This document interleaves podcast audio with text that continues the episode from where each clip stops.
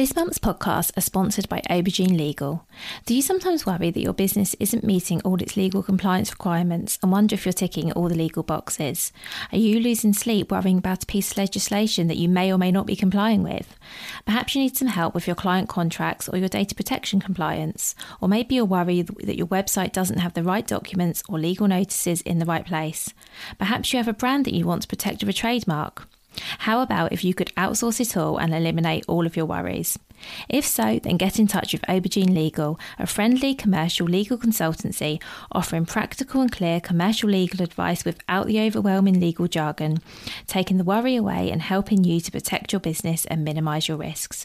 Aubergine offers a free 30 minute consultation if you have any questions or want to find out if they can help. And you can access this link and book your free 30 minute call via the link in the show notes.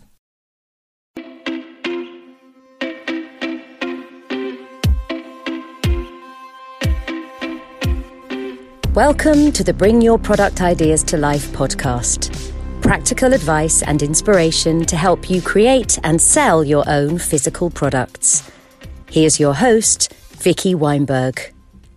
Well, welcome to today's episode. And today I'm talking to Lindsay Warren. Lindsay is the owner of Raindrop Crafts and she's also a business coach to other handmade business owners. She has her own podcast, the Handmade Business Podcast, which I do recommend you give a listen. Today, Lindsay's going to talk to us about her own handmade business, plus her top tips for making your handmade business successful.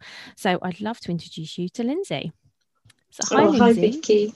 Thanks ever so much for inviting me along today. I'm really excited to be here. Oh, you're welcome. I'm so excited to talk to you. So, could you just start by giving us a little bit of introduction to yourself and um, what you do, please? Yeah, so um, I've got my own handmade business called Raindrop Crafts, as you've mentioned, and I'm a fairy maker. So um, it's lovely to be able to say that. So um, making fairies um, is a complete passion of mine. Um, I've always been um, a craft ever since I was a little girl. Um, just sort of a little bit of background for you. So I was the child that always wanted to make every craft project that they ever um, made on Blue Peter. If you remember back that far, they always normally as well involved um, washing up liquid bottles. So my, I always used to craze my poor mum to use up the fairy liquid so I could have the empty bottle. Um, so, and really, that was sort of where my love of craft came. So, you know, as a young child, I'd always wanted to be making things. I was always drawing and things like that. Um, and then I got into fairy making. Um, probably it was about four and a half years ago now. I saw um, a fairy. I went round my friends, and she had this beautiful fairy hanging there on her dresser, and I was just in love. But being the crafter that I am, because before I was a fairy maker, I used to do all sorts of paper crafts and things like that. I came home and I wanted to make my own fairy. So I started researching on how to make them, spent loads of money on buying different materials and making mistakes and buying the wrong bits. And but in the end I got there. Um, and I started, you know, just making some for fun really this is going to sound really corny, but it was love at first make. um, so, um, you know, when you make a fairy, I start off with some simple supplies like a wire for her body um, and a wooden bead for her head. And, you know, the wire gets covered in embroidery thread and things like that. And it was really like to see this little bit of magic take place in front of my eyes. And, you know, I just, I was in love with it just from that first moment, really. So, I spent around six months, I'd say, really practicing making these fairies gave them as gifts to my daughter's friends at the time because she was younger and and they went down really well. And i thought i'd finally found the thing to, that was viable enough for me to sell you know and turn it into a, a saleable product. Um, so you know and that was then I decided to start Raindrop Crafts. So that was about four years. Oh, yeah, it'll be four years in January. I actually started my handmade business. Well, thank you for that. And you said you were doing paper craft and things before that. So was that more of a hobby? Is this your first crafting business? Well, I'd kind of I was a sort of card maker, and I'd done like freelance work for different um, companies and stuff using their products, and I was on design teams and things like that. Um, but for me, as much as I loved the papercraft side of things, you know, making a card, the type of, now this isn't to say that anyone that's a card maker can't, you know, have a successful business, but the type of cards that really that I love to make took around two or three hours and I'd probably sell them for three pounds. So that was never ever going to be a viable business. Yeah. So I was spending quite a lot of time. I bought all sorts of stuff. I was going to do signs. I was going to do all sorts of things, but nothing, nothing kind of just felt the right fit until the fairies came along, and then they kind of worked. But yeah, so very much um, a background in paper craft really. But um, you know, those skills all came into play really because you know I make handmade boxes for my fairies to go in, and so it all kind of it all just a lot of the skills I learned I took with me into the fairy making. Yeah, so it sounds like it's been a bit of a journey, really. That and suddenly all your skills, you know, you're putting into something that that really works for you. Yeah, definitely. Yeah, it was, you know, and I you know, I'd always drawn and stuff as a child, and art was my favourite thing at school. But then, you know, since I've been making the fairies, I, I make very few cards these days. It is very much, I just love the whole process of making the fairies and, you know, how they all come together. And yeah, I just, I absolutely love it. I'm going to put a link in the show notes so that people can see what your fairies look like. But can you do your very best to describe for us so we can have a an image? Yeah so uh, yeah so i mean i make um, various different types of fairies. Um, so i make fairies that um, i mean they're they're around that my main fairies are around six inches tall. Um, they've got their head is like a little it is it starts off as a wooden bead but it's all painted and they have eyes on. Their hair is made from embroidery thread. I sew them um, pretty skirts um, to have on um, so yeah, some of them are like Christmas fairies that people have on their trees, and some of them, you know, people. I've done some recently. I called it my shabby chic range, and their skirts were all little raggedy skirts with all little ribbons and frayed fabric and things like that. So I try and change them up all the time. I'm sort of going down this road of doing sort of like five in a range. And one of the things that's really important to me as well is to have fairies with different skin colour. So I have fairies with black skin and then different hair colours. So it's not all just blonde and brown hair. Fairies have red hair, and you know, I want. I never. I, I suppose I always have this image of a little girl thinking, "Oh, that fairy's not like me. I want to see a fairy like me." So I, I always try and you know take that into account. Like, oh, if I was a little girl with red hair, I'd want to see a fairy with red hair. Or if I was a little girl with black skin, I want to see a fairy with black skin. I want to see someone like a fairy like me. Um, so I kind of, you know, that's been something that's been really important in my business. Um, so yeah, I, I sort of try and take all that into account when I'm you know, creating them. And do you make them to order or do you make them and then sell them? Or do you do a bit of both?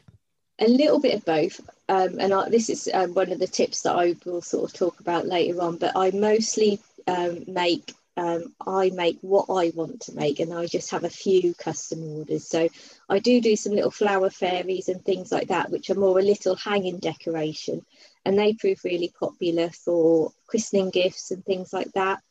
Um, and they're sort of a bit of a simpler make. And some of those I will take orders for and I do do some custom orders, but that is more limited. I, I, very much like to get up and create what I want to create and let the ideas flow and the inspiration flow really. Um, the other type of fairies that I do that are also quite popular is like they're pom pom fairies. So the base is a pom pom, and then they've like the head and the body is a bead, and they've got glittery wings, and they have flowers and stuff like that all around in the hair. And that kind of thing. So yeah, I do I do kind of do try and do a range. Um, but um, you know, I suppose the fairies that I love the most to make are the ones that you know have got um, the sort of the six inch ones with the pretty skirts and all of that. My imagination just gets to run wild on them. yeah, and I guess it's if it's some when you're making something, you have to enjoy it, don't you? Like you have to like what you're making, and you have to you know find it fun and just yeah enjoy the process but also enjoy the finished product. Oh yeah definitely yeah. And um, like i say when i come on to my tips I'll, I'll tell you the story of how i started off not working in that way and how that didn't work out so well for me. So um, yeah i've kind of learned quite a lot on my on my business journey of um, you know making my fairies. Yeah, because I would love to talk about your tips. Because as I mentioned in the introduction, um, you're a business coach for handmade businesses as well. and yeah. um, it sounds like yeah you have got lots of experience here um because I, found it interesting what you were saying before about how you found that fairies was something that sort of works as a business so i thought that was the first thing you said that struck me as really interesting that i guess that with a handmade business you have to be sure that the time you're putting in and the cost of your materials you know and everything is actually going to be a vi- viable business yeah um, definitely because you know it's no good you know you might be making something and you absolutely love you know every minute of making it but if it takes you hundreds of hours and you can't ever charge enough for that type of product to get the time back you really do have to say well is this a viable business if all you want is just to sell an odd thing and never have it as a business but you just want to sell a few little bits here and there then then that's absolutely fine. But for me you know i wanted a business that i could have some regular income from and that i wasn't you know it wasn't no good me like when i went back to the cards it wasn't no good me spending two or three hours making one card and selling it for three pound you know I was never ever that was never going to be a viable business for me. Not with the type of cards I made because I couldn't make them quick enough. They were all hand coloured and all of that, um, and that was fine as a hobby. But I wanted to turn that hobby into a business. So for me, that was where I had to find the right product. Thank you. So, and I think I know what your answer will be, but do you believe that crafters and creatives can turn their hobbies into businesses? Yeah, I think that they definitely can, but I do think they have to take, um, you know, they have to really know that it's a viable product. Like I say, you can't spend 10 hours making something and, and charging 10 pounds because you're just giving your time away for free. So, you know, it is that that can definitely be done, but it you you need to spend time finding the right kind of thing to make and being good at making that thing before you really then start turning it into a business. You have to know it's a viable product. Yeah. So I guess the answer to that is maybe, because I suppose it depends on what your hobby is. Because I mean, you gave us a great example of your card making that while you enjoyed it as a hobby, it doesn't sound like there was any way that could ever become viable.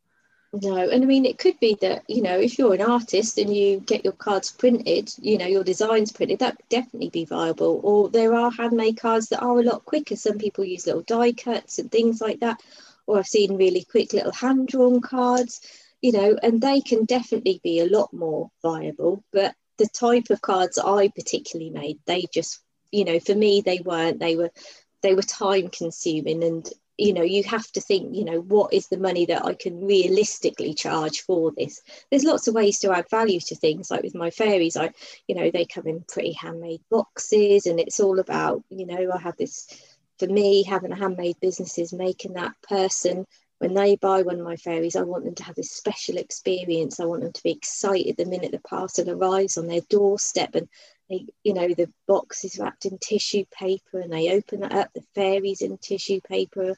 I want it to be this magical experience for them.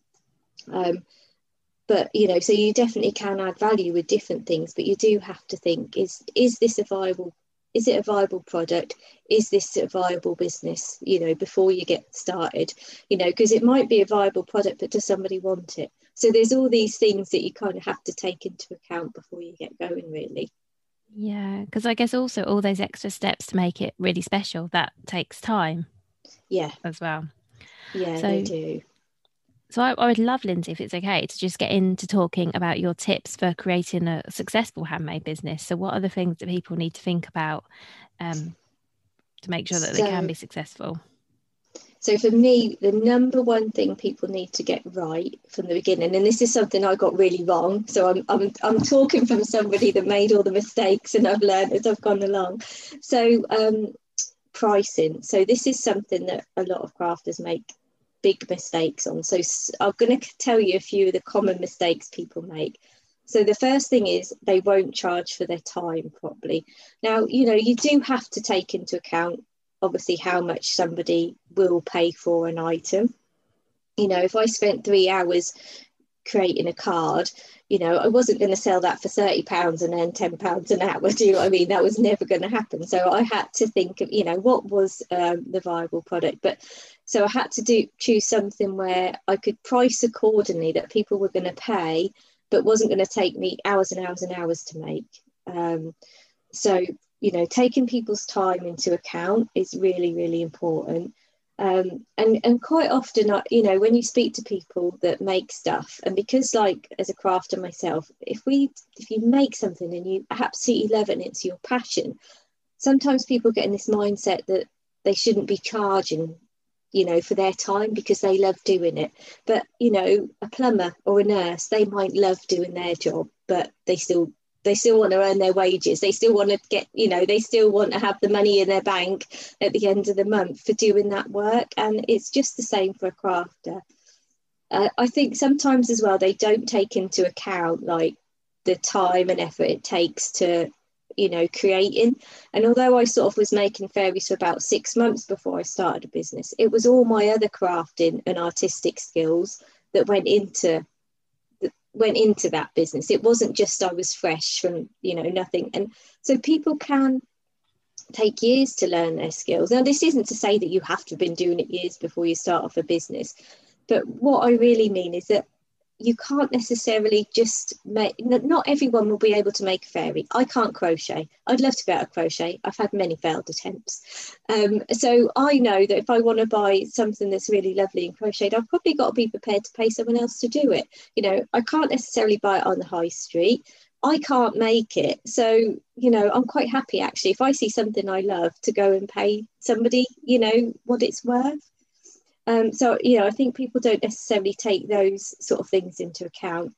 And something else that I find that people do, they'll perhaps reflect their current financial situation. So sometimes if they think, oh, I couldn't afford to pay for that, that doesn't mean that somebody else can't afford to pay for your item. Just because at the moment maybe you've not, you know, you're not in a financial position to go and pay it doesn't mean that somebody else can't. And I see that quite often. People think that they think if it's um, if it's cheap enough that people will buy it, but actually that's the wrong mindset because in the past, I you know when I've, I've I can remember seeing this really beautiful like teacher gift, and it was re- it looked really nice, but th- then when I saw the price, it was so cheap it really made me doubt the quality, and I nearly didn't order it.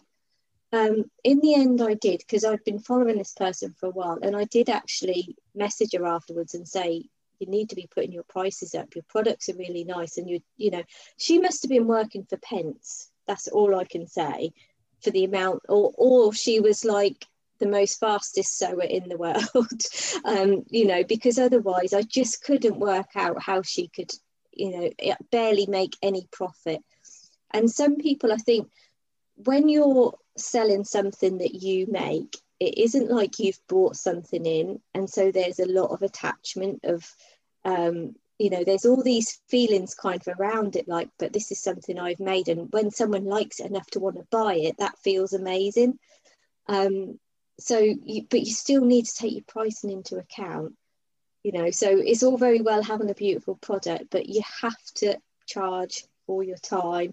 You have to charge for all your materials. This is something else people do because if you're a crafter listening to this, it's probably likely that you've got a nice craft stash uh, that you might have built up over a period of time. And sometimes people will think, well, it's been, you know, I, am not going to include that in my materials because I already had that. I haven't had to buy it. But at some point you did, you know, or at some point in the future, you will need to replace it if your sales go really well. So they're just a few of the things that um, I want people to just sort of think about when it comes to pricing. And then, like I say, that was something that in the beginning I got really, really wrong. And it wasn't until I started working with a coach myself, sort of six months down the line into my business, who helped me get the pricing right. And in some cases, I nearly doubled the prices of my products and they still sold. So, you know, I want to encourage people to definitely charge, you know, what their products are worth and not to think that they just have to be cheap to get a sale. Yeah, and I think it's really interesting what you said about if things are priced too cheap because I've had the exact same experience where I've gone on a website. I've, I'll actually say when I go on Etsy, I was looking for something recently and I was comparing products that were all very similar, um, and I was quite suspicious of the ones that were a lot cheaper because I was looking for a wooden Christmas bauble, like something personalised.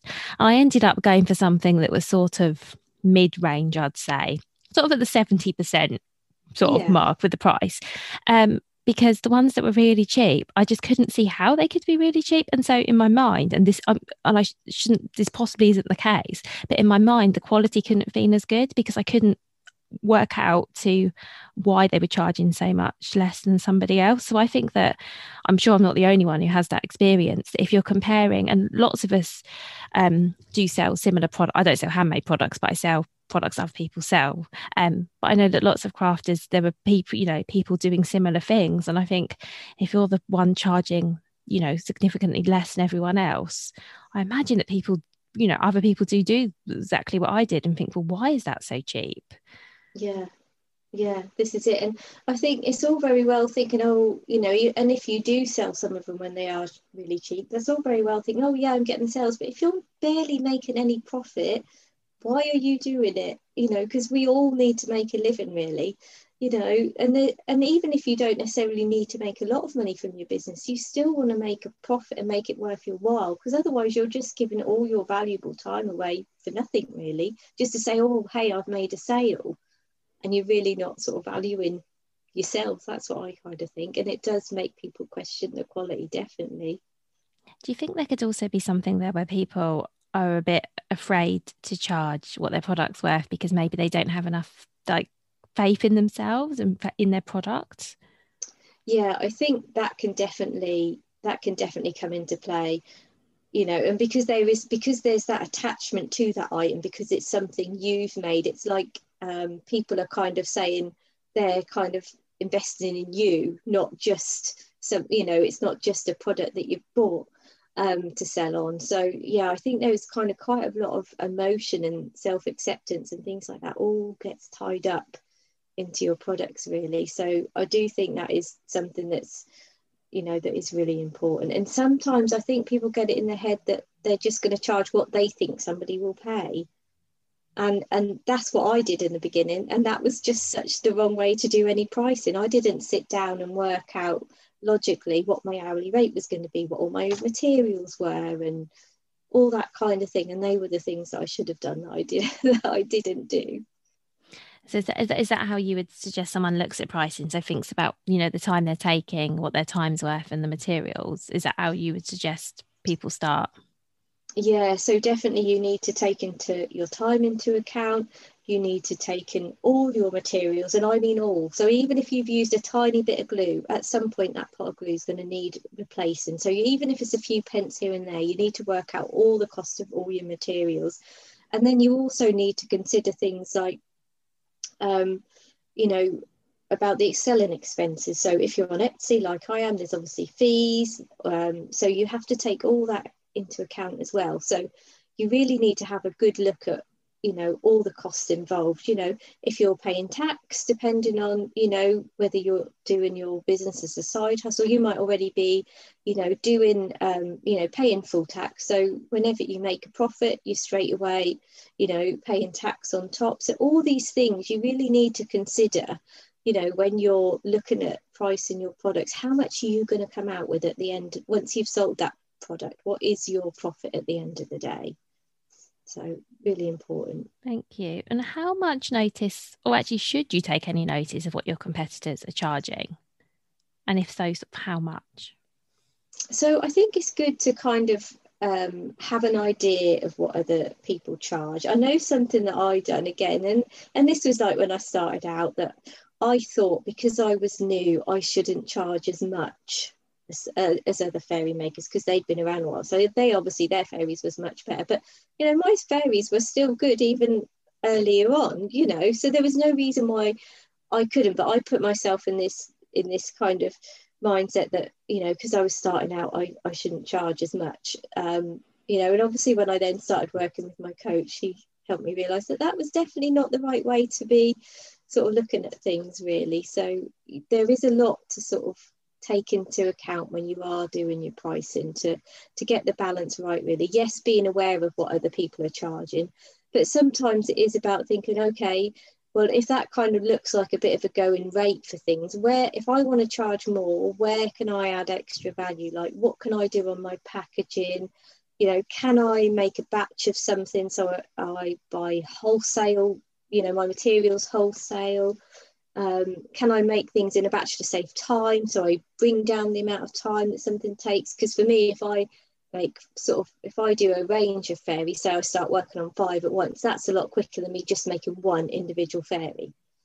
So you know that they're the kind of things to sort of take into account so that you can think, okay, so you know how can I bring the price down as well. Thank you. So I think we've covered pricing. Thank you for that. I think that was really your insights are really really helpful. Um, so what are your other tips for making your business successful? So I've got a few other tips here. So one of the things is patience. So I'm not the world's most patient person, and you know when you first start a handmade business, there there is you know you need to grow an audience and all of that stuff on social media, and you need to learn about business. And I think sometimes you know, when I work with people very early on in their journey, they can be looking to other people thinking, well, look, they're getting all the sales. Why aren't I getting the sales? But what they might not know is that person's perhaps been going for four or five years. And you can't compare your first page to somebody's fifth page or your first year to somebody's fifth year because, you know, they'll be in a in a different place. Um, it's a little bit like, you know, no Olympic swimmer, for example, jumps in the pool once and wins a gold medal. You know, they spend years of um, learning the techniques, of practicing and getting better. And for me, you know, having a handmade business is just the same. You need to learn about business, you know, you need to fall in love with the business side and just be prepared that you know having a successful business takes time. You know there was when costa and starbucks opened they didn't suddenly open chains or shops all over the world. They would have started with just one you know and it's the same with any business. You have to start small and then build it up and having a little bit of patience you know is a is a really good thing um, so that's definitely one of my other tips definitely be patient well, I think that's really good advice. Thank you, because you you're right, I guess, and like you you've pointed out, I guess you learn things along the way as well. You're not always going to get it right first of all. Yeah, yeah, definitely. Um, so one of my other tips is if you can fall in love with learning about business because I started off and I'll be honest, I didn't really have a clue what I was doing. I I, I could make fairies. I set up an Etsy shop, but the rest, I'll be honest, I didn't really have too much idea about. And what that did result in was, I'd say, so I got, I'll tell you a few of the things that I got wrong in the beginning. It was not knowing about business, it was getting my pricing wrong. Um, I was doing all these order to custom orders, which I'll go on to in a minute. And, you know, I just really didn't have much of a clue what I was doing. So, but I, what I did have was a determination to succeed. So I'd wanted my own handmade business for so long, and and having been a card maker for so long, and wanting that, but not having the right product, I knew when that time did come that I wasn't going to let this opportunity go. I was going to do everything I could to succeed. So I joined business groups, I paid for coaching, I took online courses. You know, I really invested in myself, in my business, and in my learning. And they were the things that really helped me have a successful business. Because as much as it sounds amazing just to sit there at home making fairies all day well that would be good but they're not going to sell themselves. Um, so if you want to have a successful handmade business there has to be a lot more to it than just the making. And sometimes the making can end up being quite a small part of it you know because there is a lot of other stuff to do like you know you might have a website and you want to work on your seo or you have an Etsy store and you need to work on all all the things to make that a successful business. You know, you need to constantly be on social media. So there's a lot of other work that you need to think about, you know, like you need to work on your photography because if you want to sell handmade products, you've got to be good at that, or you pay someone, you know, to do it for you. You, if you can do video, you need to learn about that. There's your accounts to do, your admin. There's a lot of stuff when it comes to running a business and and in the end like i say sometimes the making can just be a really tiny part of that. So the more you can love all the other stuff that goes with a business the better as far as i'm concerned. Um, because that's you know the more you learn the more you put new stuff into practice you know that will really help your business grow That's really useful. Thank you. And I think that's a really good point that I guess that maybe when you get started, you might not even think about all of those additional things. Um, you know, people might envisage just crafting or creating all day. And actually, you're right, the other stuff does take up quite a chunk of time. Yeah, definitely. So, you know, for me, that that was one of the things that really helped. You know, when I decided that I was going to invest and take the time to learn and grow as much as I possibly could, you know that's what's really sort of helped my business. Um, one of the things that also really helped my business and this is a tip for other people now this isn't to say that this system does for some people this might work but for me it didn't and that was in the beginning. The big mistake i made was sort of i was doing everything to order.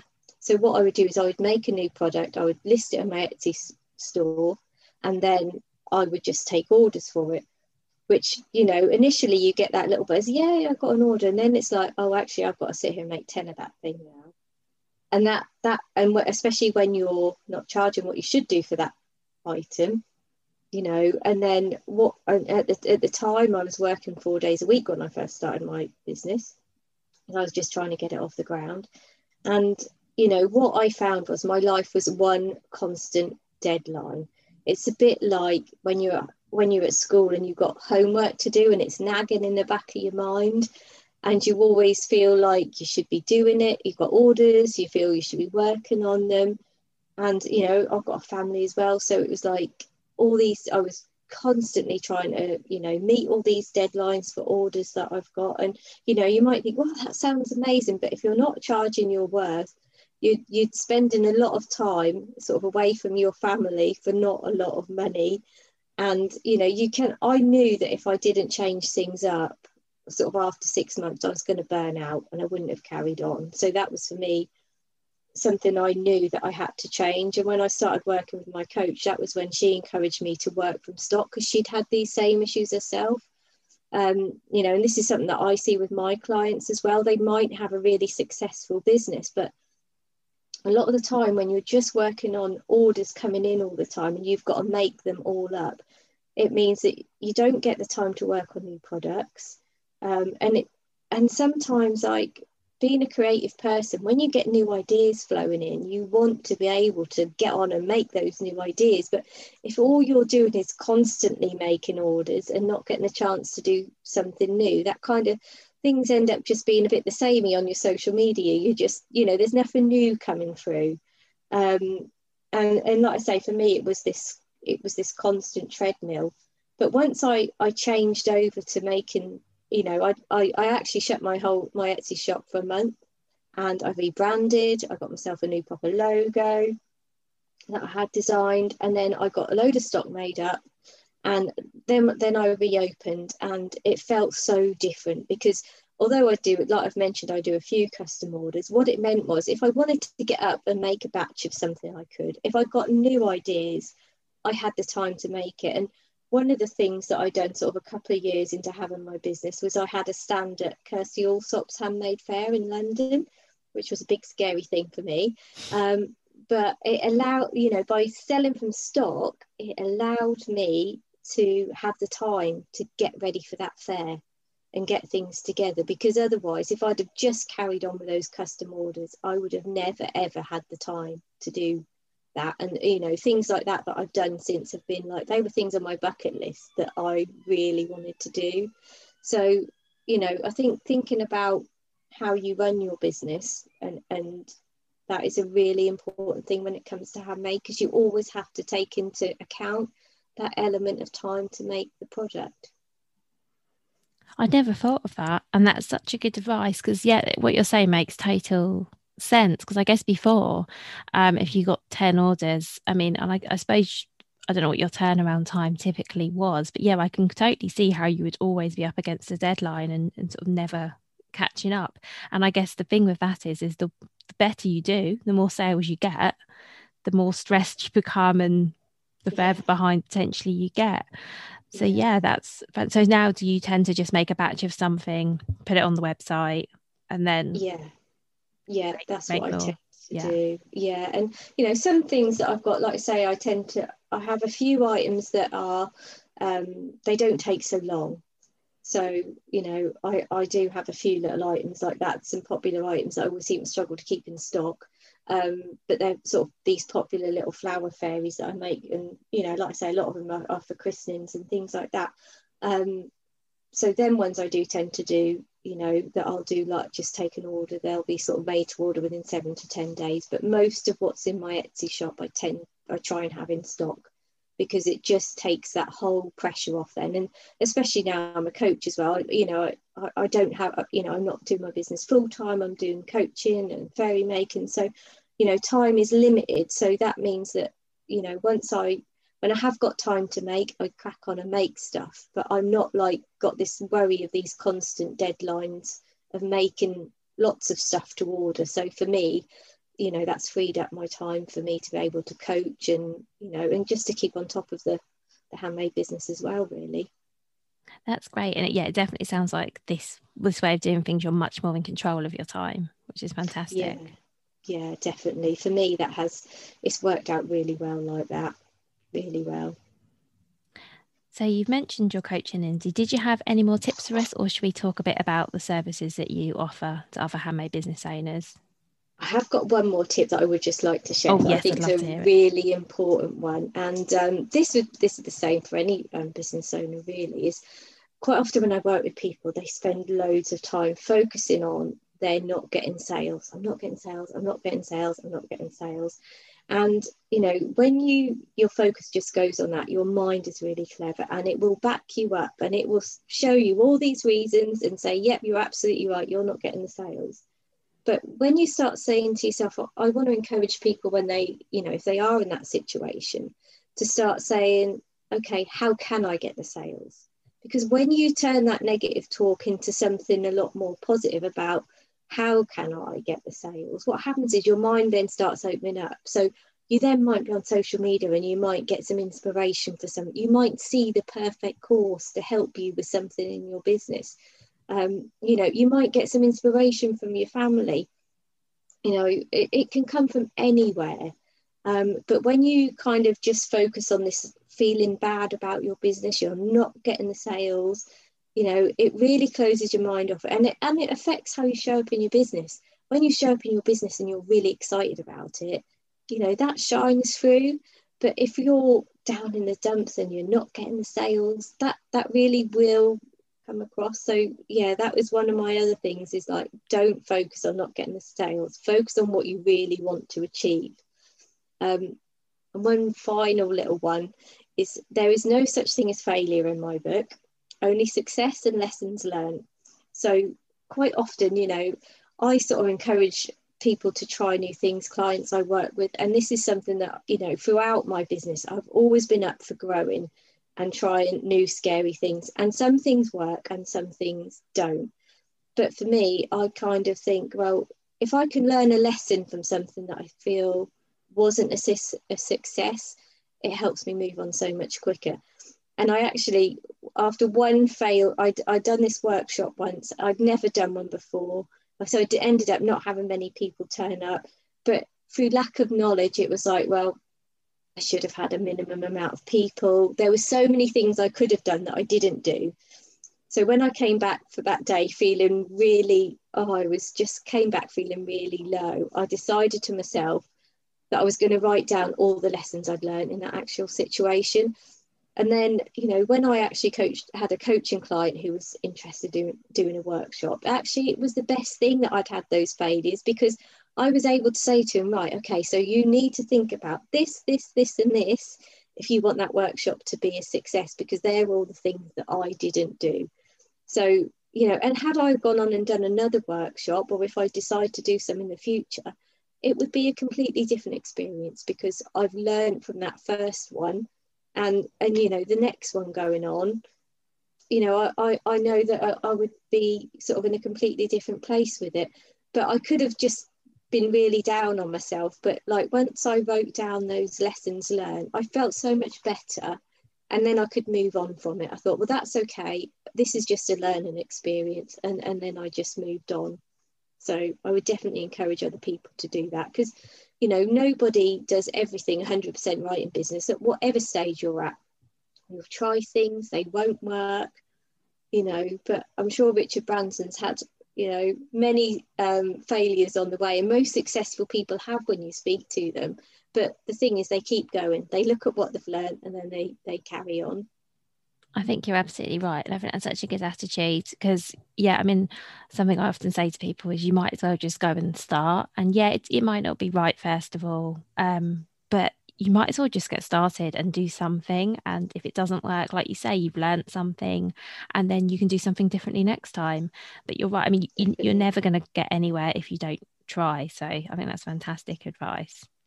Oh, thank you. But yeah, that's definitely the kind of messages I try and get across to my coaching clients, definitely. And to anyone in business, just, you know, like you say, just give it a go. Because if you don't know, that might be the thing that really is good for your business.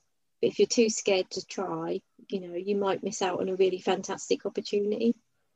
Yeah, and as you say, even if it's, you know, even if it things don't work out, you've you've learned something, and that you might take away something really valuable. I think it's fantastic how throughout um, this interview you've been saying, okay, I can tell my clients this because it happened to me. So you're helping people, you know, potentially not make the same mistakes because they're learning from what you've done. So I think that's yeah. that's fantastic.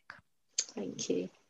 Um, and actually, let's just talk about that for a moment, if that's okay. So, what services um, do you offer to other handmade business owners?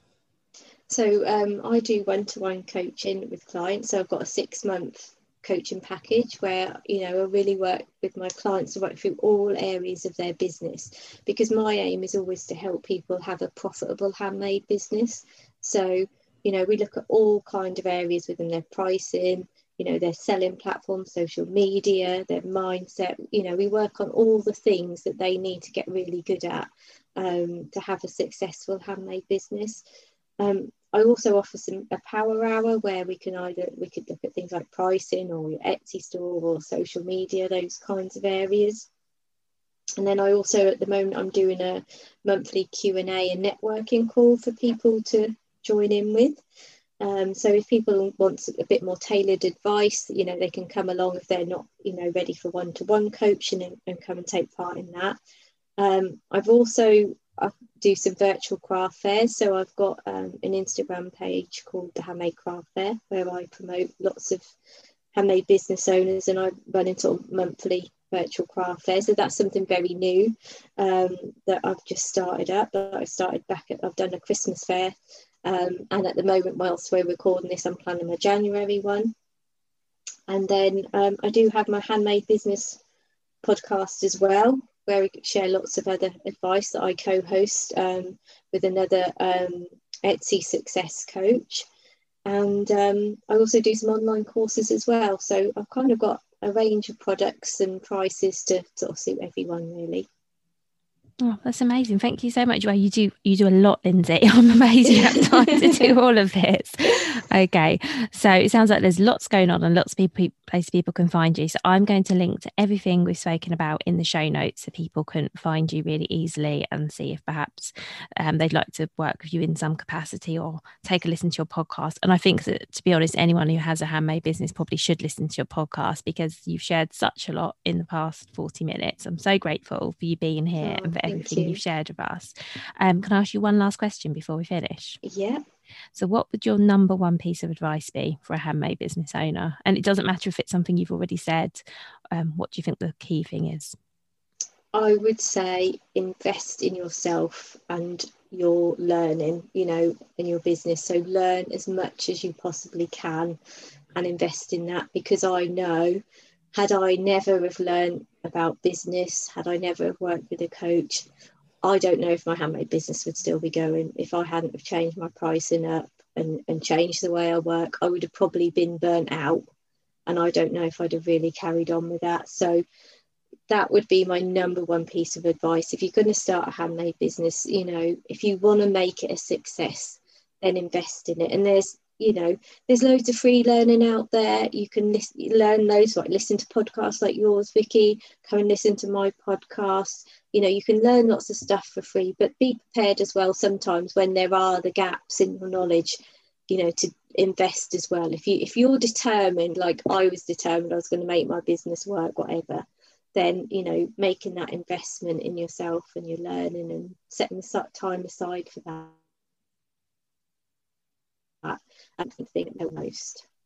Oh, thank you so much.